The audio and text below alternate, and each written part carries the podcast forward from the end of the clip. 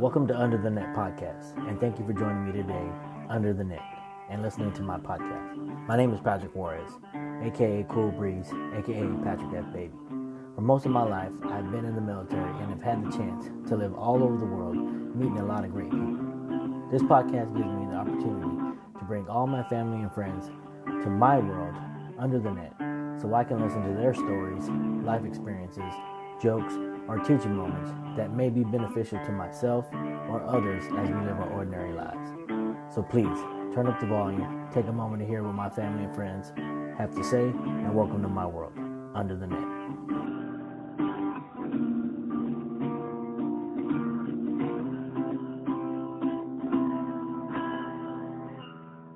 Hey, welcome to Under the Net today. Today I got a good guest. He's a really good friend of mine. We met back at Fort Hood in 2005. We saw each other again in Tacoma, I think it was, at Fort Lewis. And then I saw him here at Aberdeen Proving Ground as a civilian. I thought he was just on leave because he had a full goatee. And then come to find out, he was a civilian. So, he's a great NCO. He's FDC. Got down south. Got a country-ass accent. A really good guy. He's not afraid to tell you what's on his mind. So I'm looking forward to having this, the story with. Let me introduce you. His name is Jesse Edison. Welcome to Under the Net, brother. What's your story?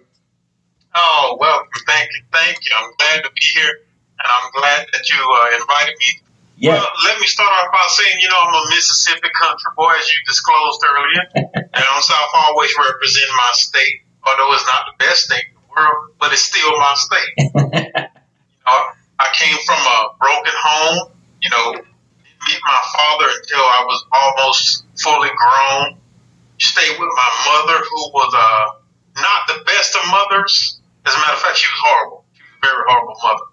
But she was still a mother to somebody, just not us. Right. But outside that, I'm a man. I'll always be a man, trying to walk through this thing known as life and to continue to grow and to develop like we're supposed to do. Yeah. And that's sometimes a lot of people don't understand that you're supposed to develop and they just get in their own ways and they just want to continue doing what they're doing. And and that might be good, but others, it's not good enough, Yeah, most definitely. A lot of people get in what we call their comfort zones. Yes. And that's where they want to stay. They don't want to venture outside of those comfort zones. And right outside that line of comfort is how you truly start to grow. You learn more. You continue to assess yourself and become a better you. And the only way to do that is to step outside your comfort zones. Yeah, but I think you hit it when you said assess yourself. A lot of people don't want to assess themselves. Yeah. Some people really don't like keeping it real with themselves. Yeah. I was talking to my wife. I'm married, got 8 children, so I've got a lot of relationship goods and bads, and I've got a lot of fatherhood good and bad. And I always try to tell my family, everybody, my friends, that I know I'm jacked up in a lot of cases. I'm not perfect, and I'm not trying to be perfect. I'm just trying to take one day at a time and become a better me. That's all I can do. Absolutely. And I think we had this conversation a couple of times while you were here. Just trying to be better for our, ourselves and our family. And most of our kids, like your kids, I think your kids are grown, and mine is your younger two. And mine are the same. I just have 2 that are left in school. So, and you want to, they're still your kids, but at the same time, there's a point when you have to say, hey, it's time for you to start making decisions and fixing your own problems and dealing with your own consequences, because now you're going to make them choices on your own, So there is a time for that. But yes. Well, what's your comfort zone, though? Where would you see yourself at being in a comfort zone? Man, to be honest with you, I'm not trying to be comfortable. We're too young. You and I both, we're way too young to be comfortable. We need to continue to push ourselves and grow. I'm trying to grow until I'm dead. It's just the way it's got to be. Yeah. Because I don't want to get asphyxiated to a certain type of life and be like, yeah, let me just go and chill, not learn anymore, not teach my children how to be better. I don't want to do that. I want to give to them what I never had somebody give to me. Right. And I mean, and you, based on what you just said just a minute ago, I mean, you didn't have a father for a while, and you said a mother was the mother of someone else, which I can totally relate to that one. So how did you still become successful with this, with that kind of upbringing? Well, as a young person, I consider myself not a genius, but I'm far from dumb.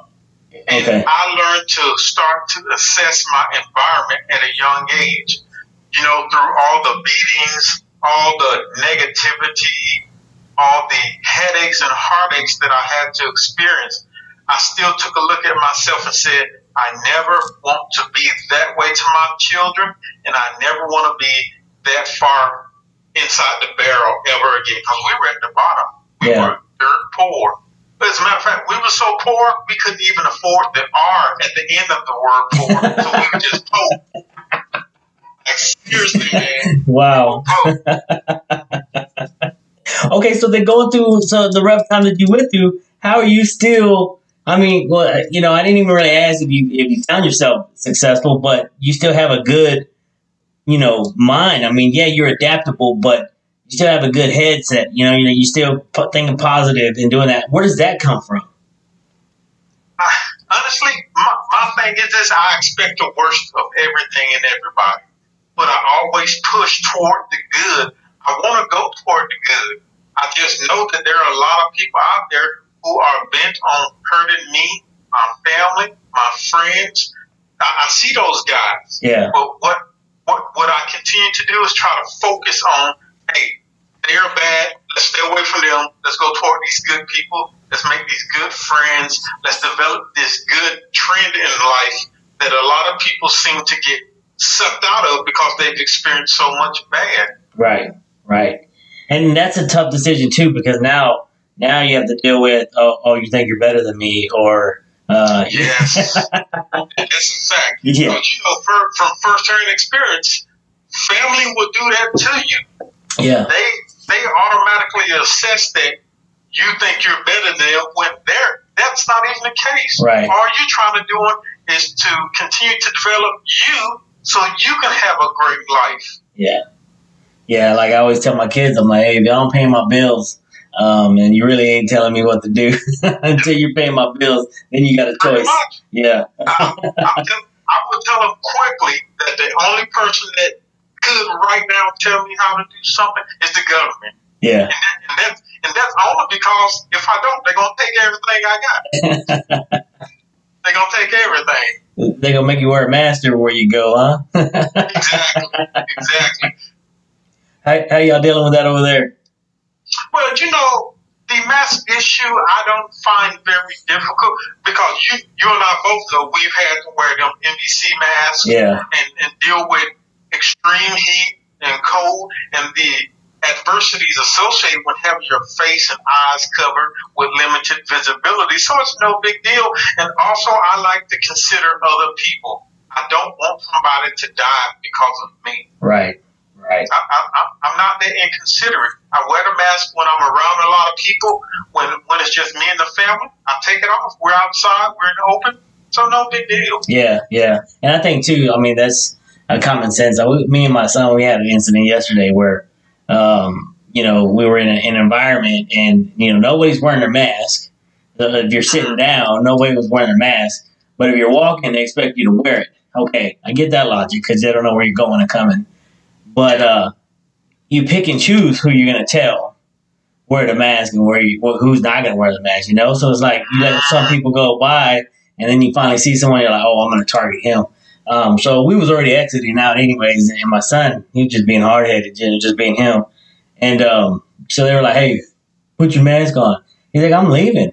So they started getting a little wild up. I was like, hey, we're leaving anyways. Like, chill, like we're out, we're leaving, So, and I was trying to explain to my son, I was like, look, I mean, I get where they're coming from. And I said, don't do that again, first of all. As a second of all, it's one of those choices. Where you either want to get your blood boiled up for no reason, Or you can assess the situation, say, well, okay, let me see if they are leading. And if they are, then no harm, no foul. If they aren't, then I will, keep engaging the situation and make sure that they do, follow the policy or whatever. But I think, this week was just rough anyways. Our AC went out, the good old APG housing. And it's definitely a fix now type situation. It's way too hot. Yeah. Let the AC go out. Well, they definitely didn't fix it now. So we had to come up with some fixes. I don't get the process, but I was like, there's nothing I can do about it. So we got to wait till tomorrow to see what they're going to do about further assess how much money they're going to put into it. So it was just a bad day yesterday. But I had to, at the end of the day, I had to look at it and say, look, I'm still alive. Nobody got in trouble or anything like that, and we're still kicking and moving and still being able to, move forward and do that self-evaluation. Where was I wrong in some, areas, or where was I right? And how can I do, how can I fix that from next time or whatever? So, cool. Well, I think we got a little off topic, but not really. Because there's not really no, format to this. It was just kind of just me and you talking. And man, I thank you for doing this, again. Of course. So, how did you get into joining the military with where you were at from being a child? Look, I'm from Greenville, Mississippi, known as the Delta. All right? You stay in Mississippi, there's only two things you can do. Become a country hick farm boy or just become a bum. And either way, I did not want to do both. Yeah. There's nothing in Mississippi as far as development in Greenville. You can go to Jackson and Gulfport and those areas, which are the major cities. They have things that you can develop and become better at. So I decided, hey, forget this. I'm going to the Army. It's a chance that you take, giving Uncle Sam that blank check. But I would rather take a chance on developing myself than sitting back comfortable at the house, waving my hands up, say, oh, well, I'll just continue to work the farm to do something along those lines. Yeah. Yeah. And that goes back to the choice thing. You made that good choice. Was there anybody else in your family member that had military or anything, or just that kind of influenced that, or? Man, I had an uncle I didn't know existed. Like I was 10 years into the Army and I went back home on leave. And my dad brings this guy into the house, and he's like, hey, Junior, this my brother. Brother, how am I grown and didn't know I had another uncle? And he disclosed to me that he did 15 years in the Army. Automatically in my mind, I clicked. I knew it was an omen. I knew I had to take this and make a decision at this point. Because after that 10 years, 10 years is that halfway point. Yeah. Either we're going to get out or we're going to stay in. Absolutely. So I met him. I talked to him. He said he did 15 years, and he got out, and he regretted for the rest of his life. It was a simple decision. Yeah. He regretted. If I get out now, I'm going to regret it. So let me go and do the rest of this time and continue to grow within that organization so I can make my life better after the organization. Yeah, I understand that. And that's a great thought. I didn't, didn't think of it that way. Your family is somewhat of an organization, Yeah. I'm big on let's work together as a family, as friends, as a community. Let's do that. But, it's hard to get people to step up to where you've come. Yeah. Because they're, like we said, it's a comfort thing. They're used to comfortable being where they are. And I don't want to be there. I want to be some. We know what being poor is like. We've been there. We got it. Yeah. We're trying to find out what it's like to be on the opposite end of the spectrum. I swipe my ATM card and see a couple of $1 million in my account. And then, that's the life we're trying to live. Yeah. And a lot of people don't want to work like we do to get there. Yeah, yeah. And it's tough. I mean, it's a tough road. You know, it's not something that is easy. You know, you got to make the tough decisions sometimes too. So. Oh yes, you know as well as I do. We've sacrificed time. We've sacrificed family. We've sacrificed nearly our lives on a number of occasions. Yeah. So if I tell people nothing in this world is without sacrifice, and for people to get in a situation or a scenario and think, oh, well, I can just ride this out, then you don't want to get better. Yeah. I don't want to ride that. I want to work to place myself in a better position to be successful. Yeah, absolutely. So you had to make a tough decision whether you wanted to do the farm or be a bum or be in the military. You chose the military. What was it like when it was time to come pick your job? And then what did you pick? Well, you know, I had a number of choices. I wasn't, like I said, a dumb person, but I wasn't a genius either. So I had a nice little selection, but I wanted to get out of the environment that I was in so bad that I initially got into the Air Force. Oh, really? I did. Yeah. Okay. I made the cut for the Air Force, but then I decided, because they were taking so long, to go to the Army, and the Army expedited the process. Okay. They were fast, you know, so I went in as the counterintelligence, and then, you know, I switched over to 13 series. Counterintelligence worked all my mental. It's an intellectual field, a lot of assessing, defining, you know, those type of things. But the 13 series aspect worked my mental or my physical. Yeah. Because 13 Bravo is what I switched over to.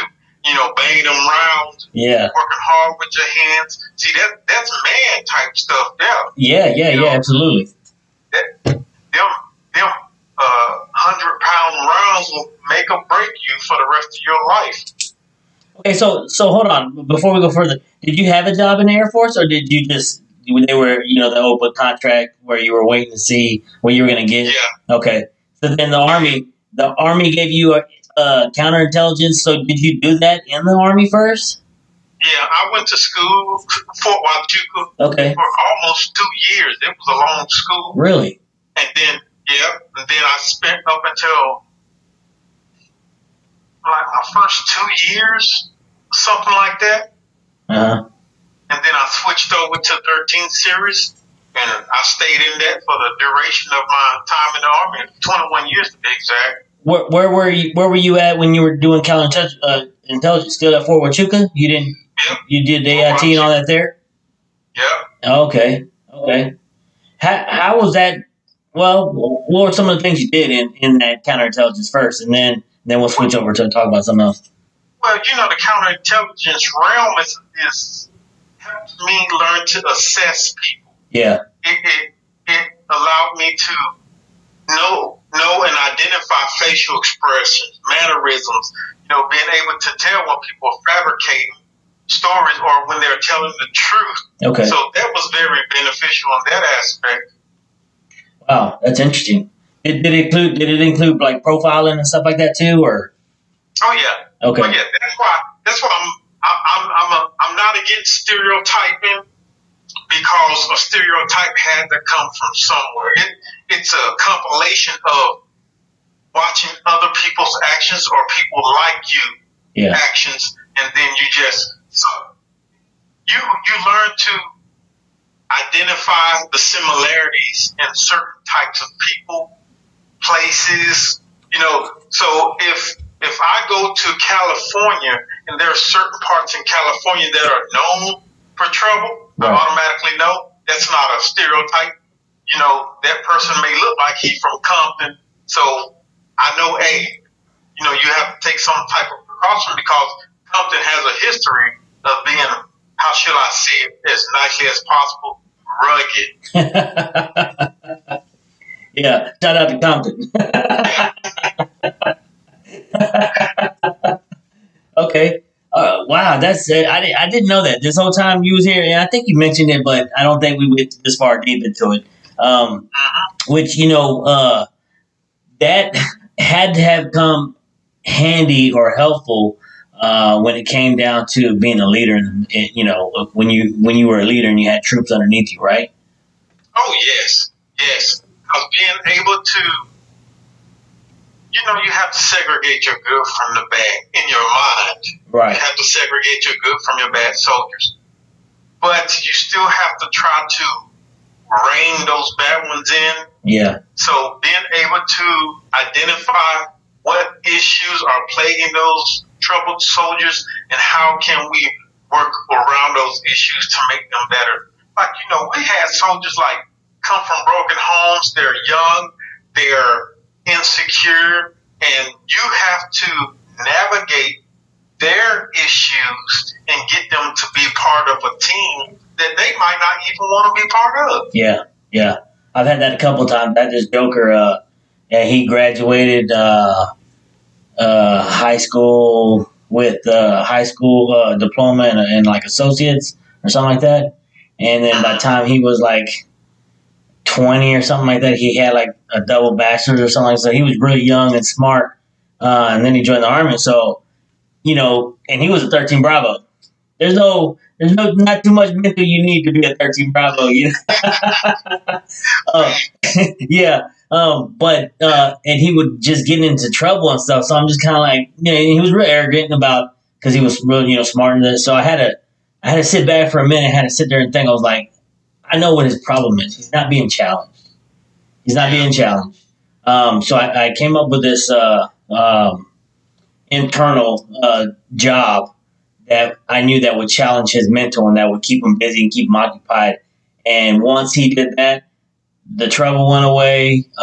He was successful in what he was doing. He knew he wasn't going to be a lifer, but it made his time a little bit easier while he was there, and he felt like he was contributing somehow, you know, to the platoon or whatever. And then that was good. And, you know, that's just one example, you know, and you had to do that multiple times, and, you know, but that's interesting that you say that. Okay. So let's talk about you being a 13 Bravo, because I did not know that either. And you might have told me, but I can't remember. Yeah. 13 Bravo. How was that? It was really the best time outside of drill sergeant. That was the best time of my career. Where were you at? I was in Fort Polk, Louisiana. Okay. Fort Polk, the swamp of the Army. I'm talking about they had mosquitoes the size of birds in Fort Polk. Hey, I've never been there. Yeah, I mean, I'm from the country, so it's country. Yeah. But I felt right at home in the country. And I was on the M198. Oh, yeah. That's my baby. Yeah. That's my baby. That's the, you know, I've sacrificed, got hurt on, and shot that gun, you know, numerous times in different countries. You know, we shot missions in Bosnia, other countries, and it was just a nice time for me. I met some really nice people. I had some really good friends come out of that MOS, and those posts that I've ventured to during my 13 Bravo series time. Yeah. And it was a great MOS. It worked the dog skin out of you. Oh, yeah. You know, shooting a 10-round mission or a continuous fire mission. Hey, it's a man's game. That's what it is. And I don't mean that as a man only. If a female can hack it, she can do the dang thing too. Yeah. You know, I'm all about the equality concept. Yeah, yeah. And in my mind, the 198 is one of the best team builders there is. Yes. Oh, yes. Oh, yes. You can tell when somebody is not lifting them trails, when you have to put it back down and say, everybody lift. And then when you go right back to lift, it's a little bit lighter. Somebody was not lifting. Hey, you know, right off the bat. Yep. Like, man, why you weren't helping? Yeah. Greatest team builder out there. I mean, I think we should have 198s everywhere. You'd be like, build teams everywhere. You know, most teams are defined by the pain that they suffer together. Yeah. And the 198 is just a big pain in the butt. Yeah. You know, 16,000 pounds combat loaded. So you got to manipulate this piece of huge metal to get it to a configuration needed to successfully complete the mission. Yeah, absolutely. Absolutely. So how was how long were you at 13 Bravo for? I think 4 years or 5 years. Okay. Were you private or were you NCO? Oh, private through NCO. When I made E5, that's when I switched over to 13 Delta. Okay. Oh, okay. So we'll get that to a minute. We'll get into that here in a minute. What was Private Edison like as counterintelligence and then to 13 Bravo? I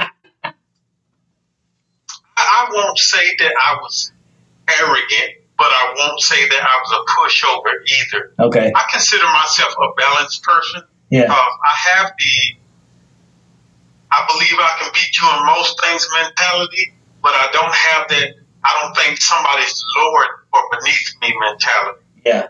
I try to be approachable, but yet still, hey, you need to keep your distance. Because when I joined the Army, I had a lot of issues, man. Like, I couldn't stand to be touched by people I didn't know. Mm-hmm. You know, my family life with my egg donor, she is identified as my egg donor, really brought a lot of unnecessary hardships into my life that I drug into the military. Okay. What are some of those hardships though? I mean, like, what other than just like touching yourself? Like, I mean, how? What are those hardships, and how does that affect you? Like, or how do you grow from it? I should say. I think the only way my daughter, a friend of hers, and Tara and I, we went to breakfast this morning, and she asked me, "How do I get over myself?" Yeah. And I tell myself this every day. You have to be better than who you were last year, last month, yesterday. And that's what I try to do every day. Irregardless of my mental state, irregardless of the physical pain that I'm in, irregardless of all those issues that we experience as normal people. Yeah. You know, some people, they have great lives and they still end up being suicidal and cause troublemakers. But I don't want to be those people. I don't want to be the guy who came from a broken home and now he's nothing in life. Yeah. Yeah. I always try to think better for myself and for my family. No, that's definitely like part of the reason why I like kind of drive too. You know, like. I can't remember wrong too, but it's just one of those things. It's like, I think you've hit it on a couple of things. You said choice, you know, self-evaluate, just freaking like, you know, trying to be better, do better than where you were. And a lot of those aren't mental thoughts or decisions that come easy or that just come overnight. That comes with experience, that comes with, you know, horrible upbringing, you know, and just having to live, like making those tough decisions at multiple times throughout your life. So it doesn't come easy, which you make it sound like it comes easy. Hey, don't let me feed anybody false information. It wasn't easy. Yeah. Change is never easy. Yeah. And people who don't want to change, like we said, they stay in their comfort zone. Yeah. Those of us who want to change, we will subject ourselves to physical, mental, and emotional torture in order to learn from it, because that's where learning comes from. Just like in school, when you're sitting and you got to study for long periods of time to get that information soaked into your head, it's because you want to pass. Yeah. Don't want to fail, and me, I am more fearful of failing than I am dealing with, you know, hardships. Yeah. For me, failing is like, I don't want to be at the bottom of the barrel. I've laid in that oil. I've soaked in it for the first 15 years of my life. So I don't want to do that anymore. Yeah. And to me, failing equates to going to the bottom of the barrel. I don't want to be there. Yeah, but is it okay to fail? Yes. Yes, failure is always – well, let me clarify something first. Okay. There's a difference between failure and then having some roadblocks. Yeah, okay. Failure to me is when you just ultimately stop trying to challenge yourself and get past what makes you nervous or insecure or those obstacles that just seem too big for you. Yeah. That's fear. But when you run into something and you have to take a couple of step backs to get your running start, you keep going, you run as hard as you can, you get over that obstacle. So failure is not I'm take a temporary pause from school and then come back to it. Yeah. Failure is not I didn't do this right, so let me find a different approach to doing this so I can be successful at it. That's not failure. Failure is when you just throw your hands up, oh, forget it, I can't do this anymore. And then you just never, ever engage that opportunity or those people or that obstacle ever again. That's failure. Okay. Okay. And that's a good way of putting it. And, yeah, thanks for that clarification. Because, you know, a lot of people see failure as that giving up, and there's no coming back. There's no bouncing back from that. There's no recovery. There's no point of no return, or however that goes. I probably said it wrong. But either way, it's just, you know, when somebody fails, what do you do after that? And sometimes you have to fail to see where you're at so you can continue to grow from that. And I think that's kind of the consensus of where we're going with this conversation is just growing from it, you know, growing from your adversities or whatever. That self-analysis is needed. Yeah. I tell people all the time, the one person I know most definitely I never lied to is me. Yeah. I always look myself in the mirror and I always tell myself, hey, you're a jerk. You need to get better.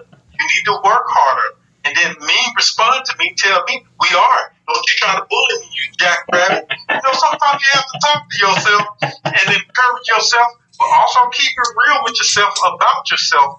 Because it's easy to be surrounded by people who are always hyping you up. They tell you you're good, you're great, you're this, you're that. What you need to do is have a balance. You need to tell yourself, hey, where do we go wrong in this scenario? Yeah. What can we do better in this scenario? Because I don't get the big head. I don't get inflated. I don't allow outside feed to make me this bloated man beast of a, you know, walking around bumping my chest. That's not my style. I'd rather be the quiet guy who sneaks up on you and shows you that I'm able to perform in any aspect humanly possible when you need me to. Yeah, absolutely. Okay, cool. Well, I mean, hey, thanks for those great lessons, you know, and I hope everybody that's listening, you know, they get a little bit from that because, you know, these are some of the conversations that me and Jesse have all the time, especially when he was here. We would go to a restaurant and just have he would have his Shirley Temple, his Burger Shirley Temple, and I'd give me a drink. We would just sit there and just talk and just communicate. And these are really good conversations to continue to have. And I'm glad, you know, hey, like, again, thank you for coming on here and doing this. And, you know, this wasn't even what we were supposed to be talking about, but it's what we always talk about. And, you know, just kind of being better people and how do we be better for other people or for ourselves. And, you know, it's just like we never missed a beat on this one. You know what I say? When you meet somebody who shared the similarities in life with you, it's always good to continue to connect with that person. And you are that person. We share so many similarities throughout our lives that it's comforting to talk to somebody who shared that. So, I mean, it's like eating cornflakes in the morning. It's a good time. Yeah, absolutely. Okay, so hey, we'll get back into some of that, and I'm sure we'll get going with some other stuff, you know, as we talk. But you said you converted from 13 Bravo to FDC. What did you like better, FDC or 13 Bravo? Like you said, team building. When it came to team building, 13 Bravo all the way. Now, when it came to shaman, 13 Delta all the way. Hey, I'm serious. As a 13 Delta, we seldom did anything that was hard outside of downloading the Connex, you know, doing inventory. Okay. That stuff was just like PT crap. And, you know, PT is my dude. So there was no issue. If I could start it all back over, I say I would have stayed 13 Bravo. Really? Because, yes, it brought the team aspect of it was so much greater than being as a 13 Delta. But luckily, I was able to migrate that same team building concept over to the 13 Delta realm. Yeah. And, you know, I have soldiers who still thank me for putting them through the torture that I did because it was to better them. Yeah. Yeah. I was thinking about that, I think yesterday. But not about my soldiers, but about my boys, you know, because I am hard on them a little bit, you know, but I'm firm but fair. But I was like, yeah, they'll realize, you know, later, you know, that some of the things I did was not for me, it was for them, you know. Even though they didn't like it at the time. Being the dad of people, a lot of people don't understand that concept. Yeah. We don't make decisions for ourselves. We're trying to make decisions for everybody around us. I mean, we neglect ourselves a lot in order to pursue goals and dreams for the children, for the wife. So when I advise them, based off of them, not me. Yeah. It's nothing personal. Yeah. I tell them, I've lived my life. I'm going the direction I want to go. So you as my child, I'm trying to push you into the direction that's best suited for you. Yeah, absolutely. Absolutely. Okay. So, as Private Sergeant Edison, and you were getting that same advice, or did you take that as easy as you expect or anticipate your children or friends or somebody to take that advice? Or just as... I'm nothing like none of my children. Nothing like my children crazy. Tara and I was talking about that the other day. All of them, you know, they're a couple of sandwiches short of a picnic basket. But you know, we all take criticism a different way. Yeah. And I was open to knowing that I was screwed up. I got 7 Article 15s, man. Wow. 7. What? 2 field grades. Was it once? And you still made what? What did you make? Did you get out? Sergeant first class. Wow. Yes, sir. Still made it because the issue is I sucked. I took my licks and I rolled on. Yeah. I didn't get complacent and say, "Oh well, you know, they punished me unnecessarily," but I'm going to sit back here and not do anything else. No, I accepted the fact that I got my tail spanked, which just what it was. They spanked me for doing something wrong, and then I continued to march on. My work ethic was phenomenal, man. I will work in order to prove to myself that we can accomplish this, and that's what pushed me, you know, to get past all the UCMJ, which I brought on to myself. I know that I brought all those actions onto myself because of my mouth. I didn't know, first of all, you shouldn't tell people who outrank you certain things. Yeah. I didn't know. Okay.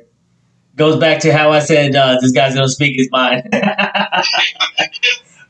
That's one thing I do know about you. You will speak your mind. Okay. So that was a counter from your work ethic then. That was a, you know, some negative for you. Yes. A lot of people don't deal with their own negativity the right way. Yeah. I counteracted my negativity, which is my mouth, by showing everybody that my actions are to be a leader, to be a team player, to be somebody they can count on, regardless of the fact that I just got UCMJ or I just got busted. So to me, it was like just getting a whooping by your mama. You know, you get a whooping, You cry for a little bit and it's done with, but you still got to clean that room. You still got to take out the trash. So just go ahead and suck it up, clean the room, take the trash out.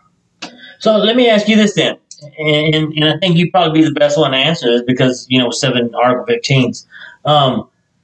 Does going through an Article 15 at that moment, you kind of hit it, but I think I want you to elaborate on it.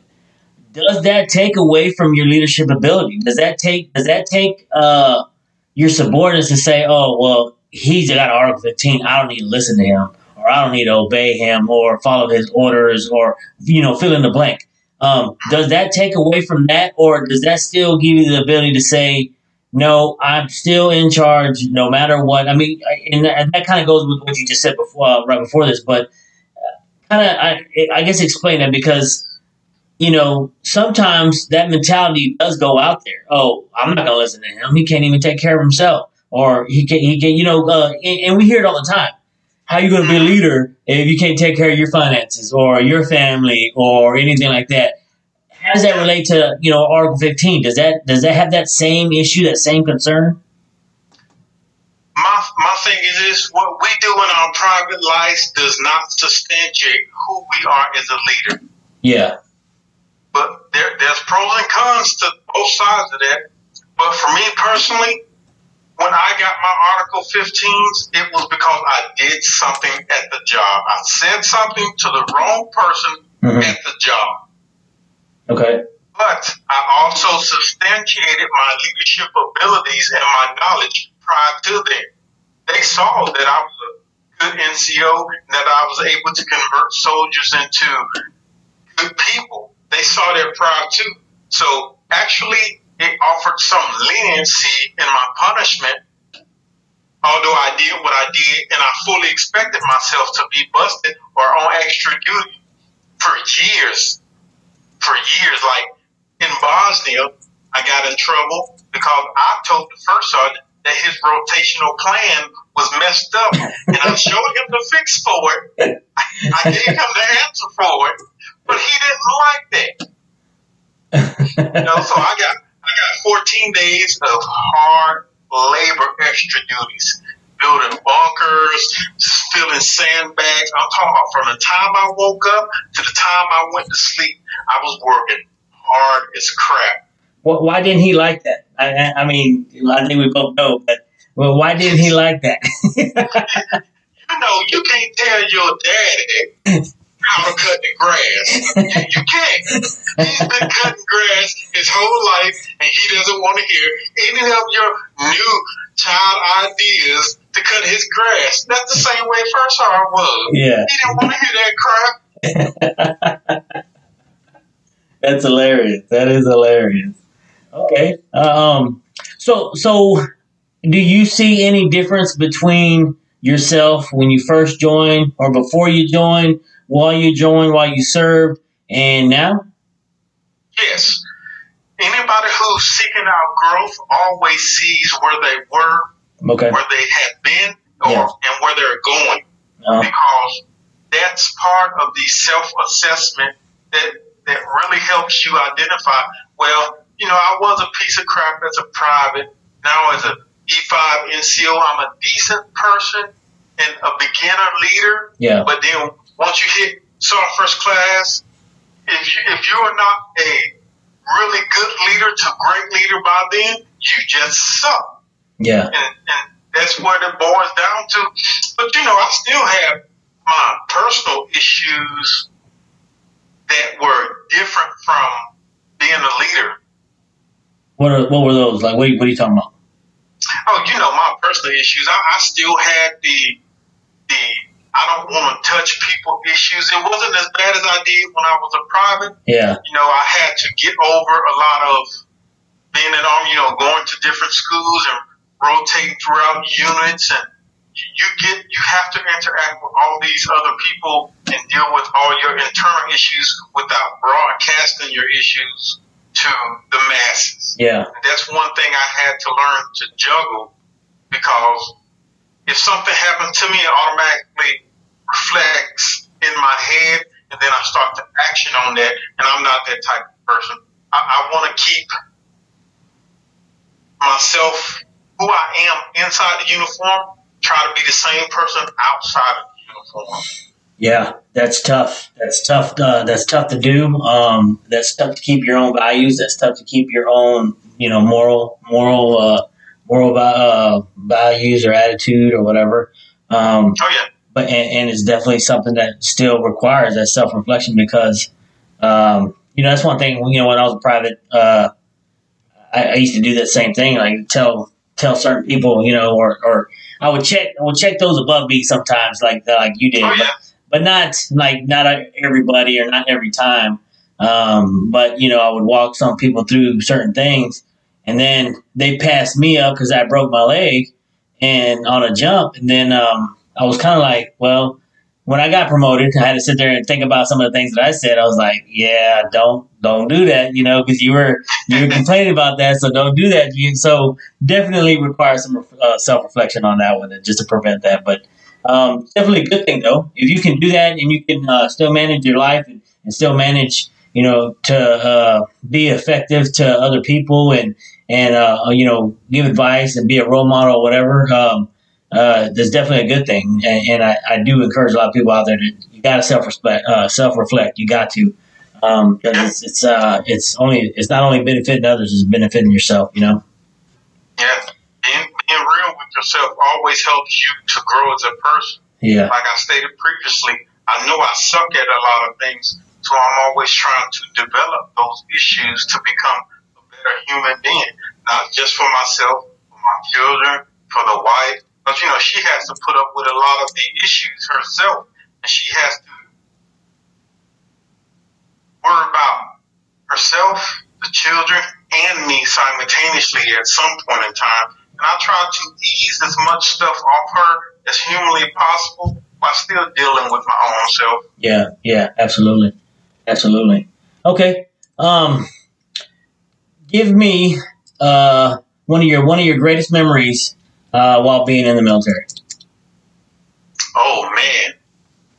We had NCOs against the soldiers occupation drill on M198. And I was the NCO in charge. I was the chief of the section, and we smashed the NCOs. Smashed, they tell. We got occupied first. 22-minute drill, we got complete first. I'm talking about, you know, ecstatic. Just one of the greatest times ever in the history of my Army career.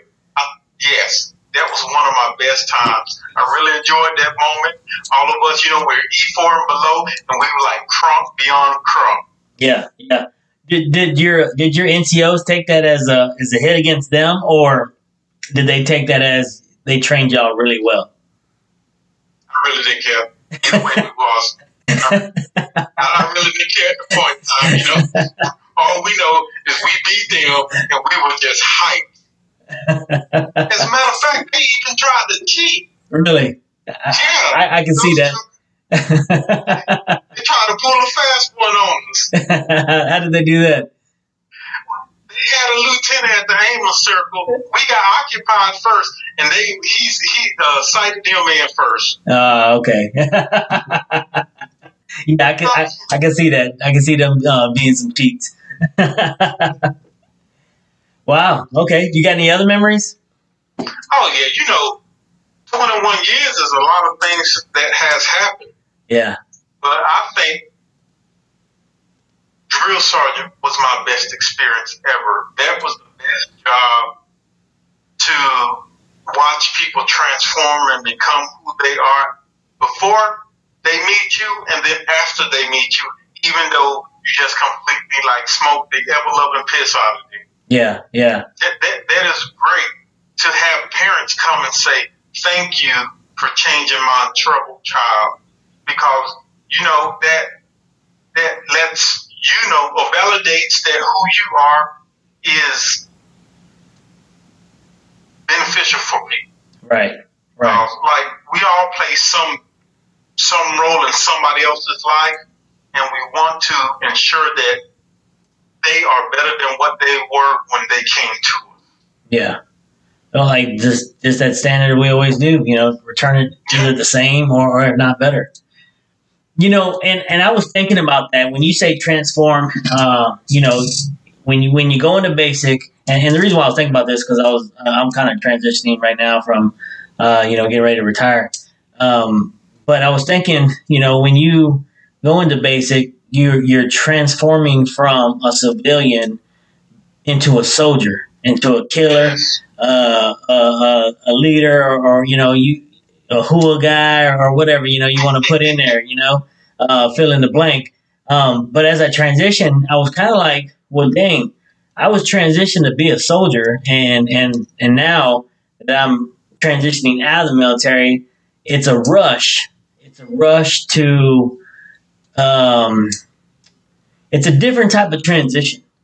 It's a different type of transition because you're transitioning back to being a civilian, which you don't want to be who you were.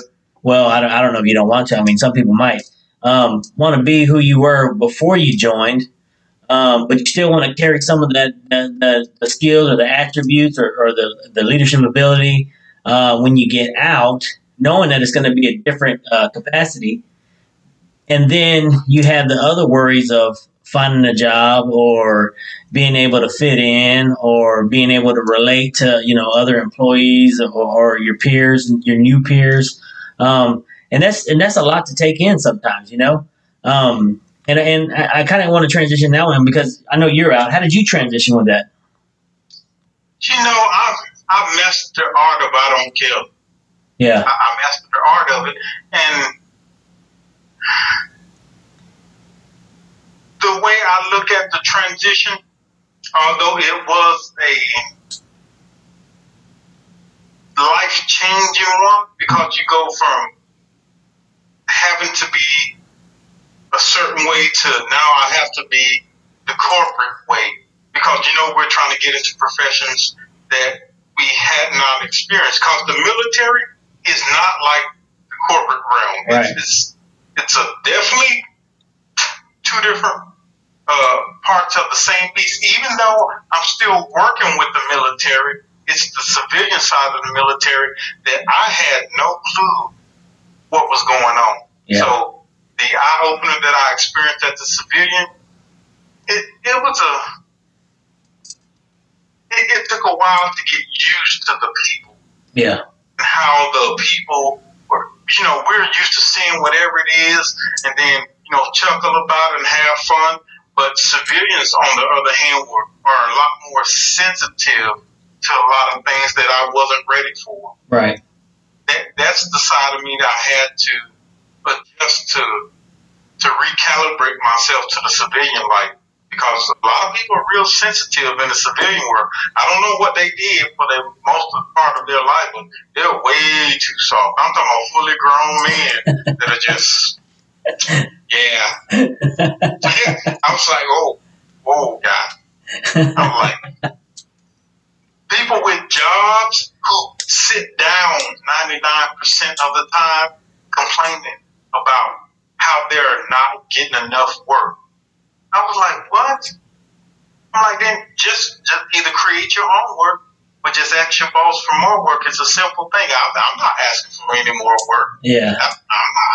Yeah. I'm like, I don't know about you, but for the last 21 years, I've been working my tail off. Oh, yeah, big time. Big time. What are you doing now? Well, right now I'm a test engineer, but we're also starting a business up. It's Spades and Dominoes Tournament Commission. Okay. So we started that venture. Yeah. And here in Augusta, Georgia, so we're trying to take off with that. Yeah. What is that? Tell us about that. The Spades and Dominoes Tournament Commission is the organization that regulates the Spades and Dominoes tournaments all over America and around the world. We're trying to be the NBA of Spades and Dominoes. Really? Really? Yes. They're in Augusta, Georgia? Or are y'all going to go move anywhere else? Yeah, no, we're done. We're going to sit here. We're going to stay here. It's a really nice place. It's not too big, but it's not small either. So it has a lot of great places to eat, food, and then, you know, it's close to major stuff, Myrtle Beach, Florida. It is a really nice place. what's the concept behind it? Like, so you're talking about the NBA and Spades and Dominoes. What is it going to look like? Well, we're going to regulate. Each state will have their own main branch for running Spades and Dominoes. Okay. And we're going to regulate those guys. Yeah. Is that house rules, or is it like from the street rules, or? No, house rules. You know, we got to maintain some type of order, because, you know, too many people start to make up their own rules in sports. Yeah. Like, no, you got to follow this format. This is the way we hold our tournaments, and we also want to crown the very first ever Spades and Dominoes national champions. Nice. I recently saw cornhole, which is totally different, but I saw them on ESPN too, and I didn't ever think that would be on there. But shoot, that's a fun game too. So I think if they can do it, you can do it too, man. You know, we're trying to push to get this thing up and blown, but. It's hard work, but that's the one thing you and I both know we're used to is grinding, putting our feet to the grinding stone and keep pushing forward. Yeah, absolutely. Okay, cool, man. Well, hey, we're about to get ready to close this down. We're about 55 minutes into this. Just got a quick question for you. This is totally related to what we were talking about earlier, which I do thank you, man, because there's a lot of good nuggets out there for other people to listen to and kind of, determine if they want to apply that to their lives or not, you know, and if they do, I'm sure they'll be successful with it, or see some results, you know, coming from that. And if they don't, you know, hey, to each their own, you know. So, you know, you're talking to a very educated gentleman here. Like you say, he's from the South. You heard what his background is in. You know, broken home, no parents. You know, had some tough choices to make. And he's still sitting here, you know, thinking about doing things for the better of, you know, not only himself, but, you know, others as well. So that tournament thing sounds interesting, and I don't play, but I'd like to be a part or go visit or something, you know. Oh, yeah. Give me a steak dinner. Yeah, absolutely. Okay, so just one last question. This is just something just off the wall, like I said.